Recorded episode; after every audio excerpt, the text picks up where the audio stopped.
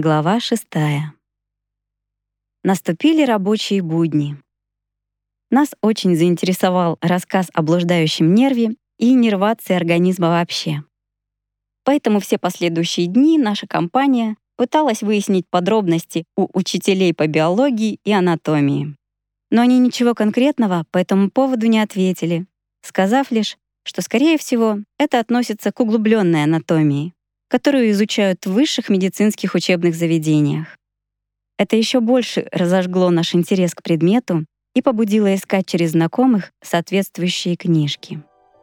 Тем временем моя память усердно пыталась докопаться до истины. Где же я видела сенсея? Для этого даже не поленилась, на всякий случай, перелистать все семейные фотоальбомы. Но мои усилия были напрасны. В общем, жизнь продолжала кипеть в сплошных поисках ответов на множество вопросов. Еле дождавшись следующей тренировки, мы предусмотрительно выехали на два часа раньше, чтобы не опоздать. Когда наша компания добралась до спортзала, то с удивлением обнаружила, что была не первой, хотя до начала занятий оставалось еще полчаса. Там уже стояло человек 30, видать, таких же, как и мы, не желавших пропустить что-нибудь интересное с самого начала. Наши ребята, перезнакомившись с некоторыми из них, с юмором потом констатировали, что, оказывается, мы, по сравнению с этими бедолагами, еще довольно удачно добираемся, поскольку те живут в таких отдаленных районах, что им приходится на свое путешествие тратить почти полдня, поменяв при этом несколько видов транспорта и стерев подошву не об один километр. И лишь некоторые счастливчики приезжают на личном авто. «Так что, ребята», — заключил Андрей, «можете выпячивать грудь колесом и во всю глотку орать, что мы местные». Вскоре в окружении группы ребят подошел и сам сенсей. На лицах людей появились приветливые улыбки.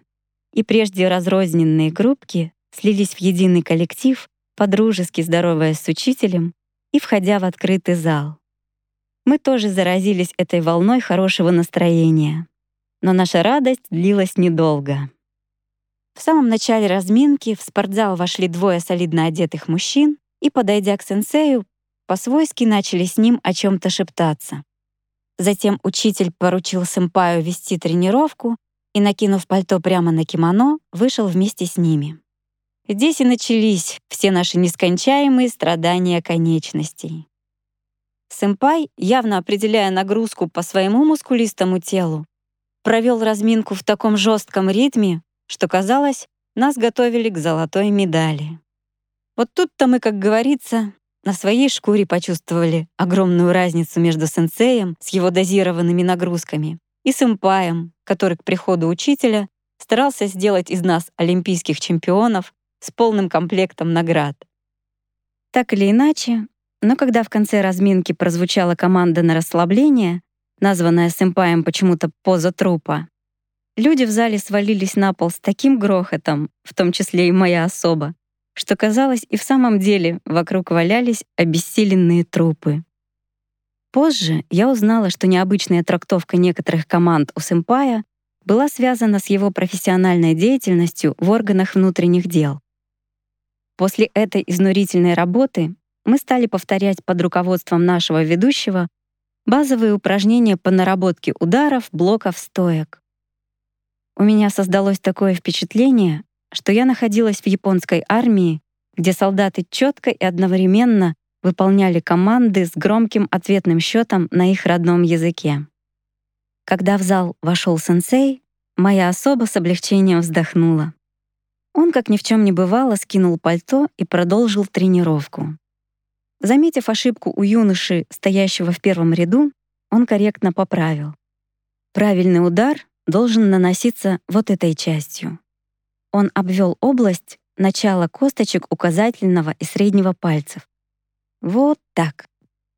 Нельзя использовать эти два соседних пальца, четвертый и пятый, потому что при неправильном ударе можно серьезно повредить запястье.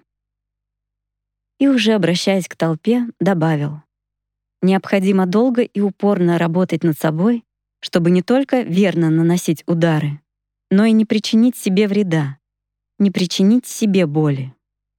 Прямой удар кулаком, как я уже раньше говорил, это один из основных приемов боевых искусств. И без тщательной подготовки кулак можно легко повредить. Если вы ежедневно будете тренировать правильный удар, то можете добиться того, что сухожилия мышцы разгибателей пальцев кисти, находящихся вот здесь, разойдутся по бокам пястно-фаланговых суставов второго и третьего пальцев таким образом, что кости станут защищенными и уплотненными. Тогда вы сможете смело наносить удары, не причиняя себе вреда. Кто-то спросил, а чтобы так разработать суставы, нужно сразу бить почему-то очень твердому. «Зачем такие жертвы?» — возразил Игорь Михайлович. «Наносите удары для начала по груше, или у кого ее нет, то по мешку с песком. Я думаю, такое приспособление каждый может дома себе сделать.